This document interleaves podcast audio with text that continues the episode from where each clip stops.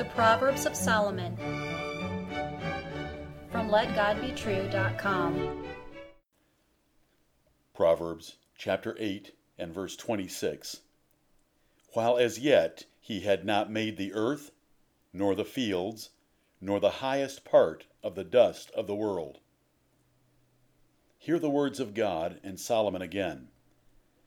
While as yet he had not made the earth, nor the fields, nor the highest part of the dust of the world. Jehovah, the only true God, always had wisdom. He always thought and acted with complete knowledge and total understanding. He never learned anything.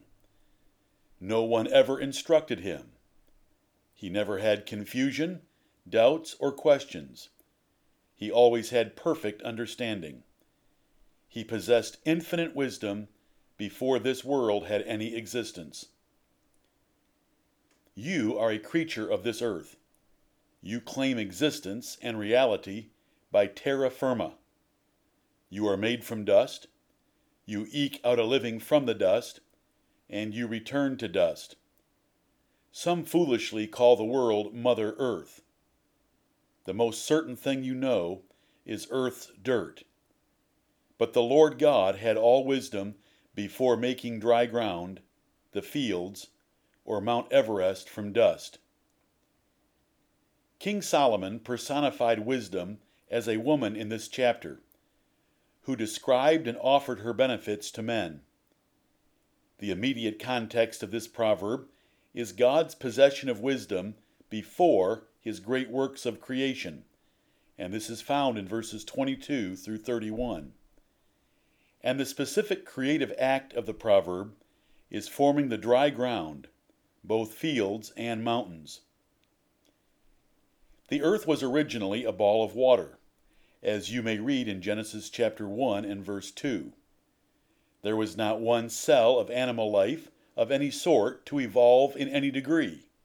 It was dark, because there was no sun, which God created on the fourth day.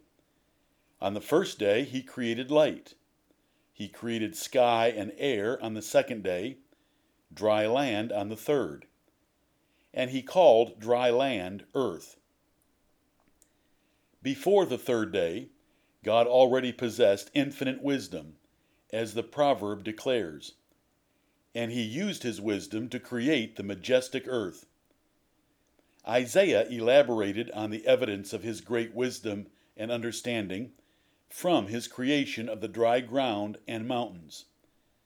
Isaiah wrote in Isaiah chapter 40, verses 12 through 15 Who hath measured the waters in the hollow of his hand, and meted out heaven with the span, and comprehended the dust of the earth in a measure, and weighed the mountains in scales, and the hills in a balance.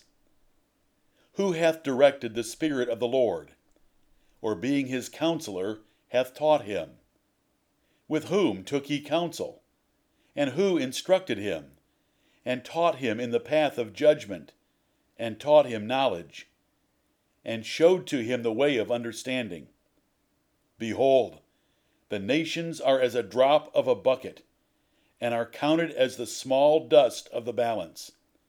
Behold, he taketh up the isles as a very little thing. God made Mount Everest from the dust of the earth. It stands 29,035 feet high or five and a half miles above sea level. That is three miles higher than where you need supplemental oxygen. Many airplane flights do not go that high.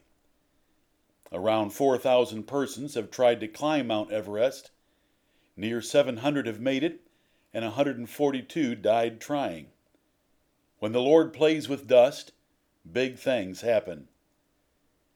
To hallucinate that exploding gases in the universe formed the Earth is ludicrous.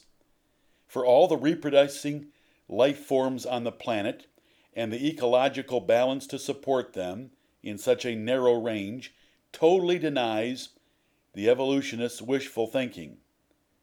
While they deny creation to get rid of a creator, you should embrace creation with Solomon for the resulting wisdom and sovereign power God has over his creation. What will you do with this great God and his wisdom? What is wisdom?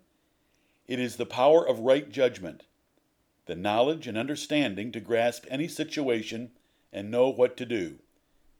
Wisdom begins with the fear of the Lord, and the details of wisdom are provided in the written Word of God.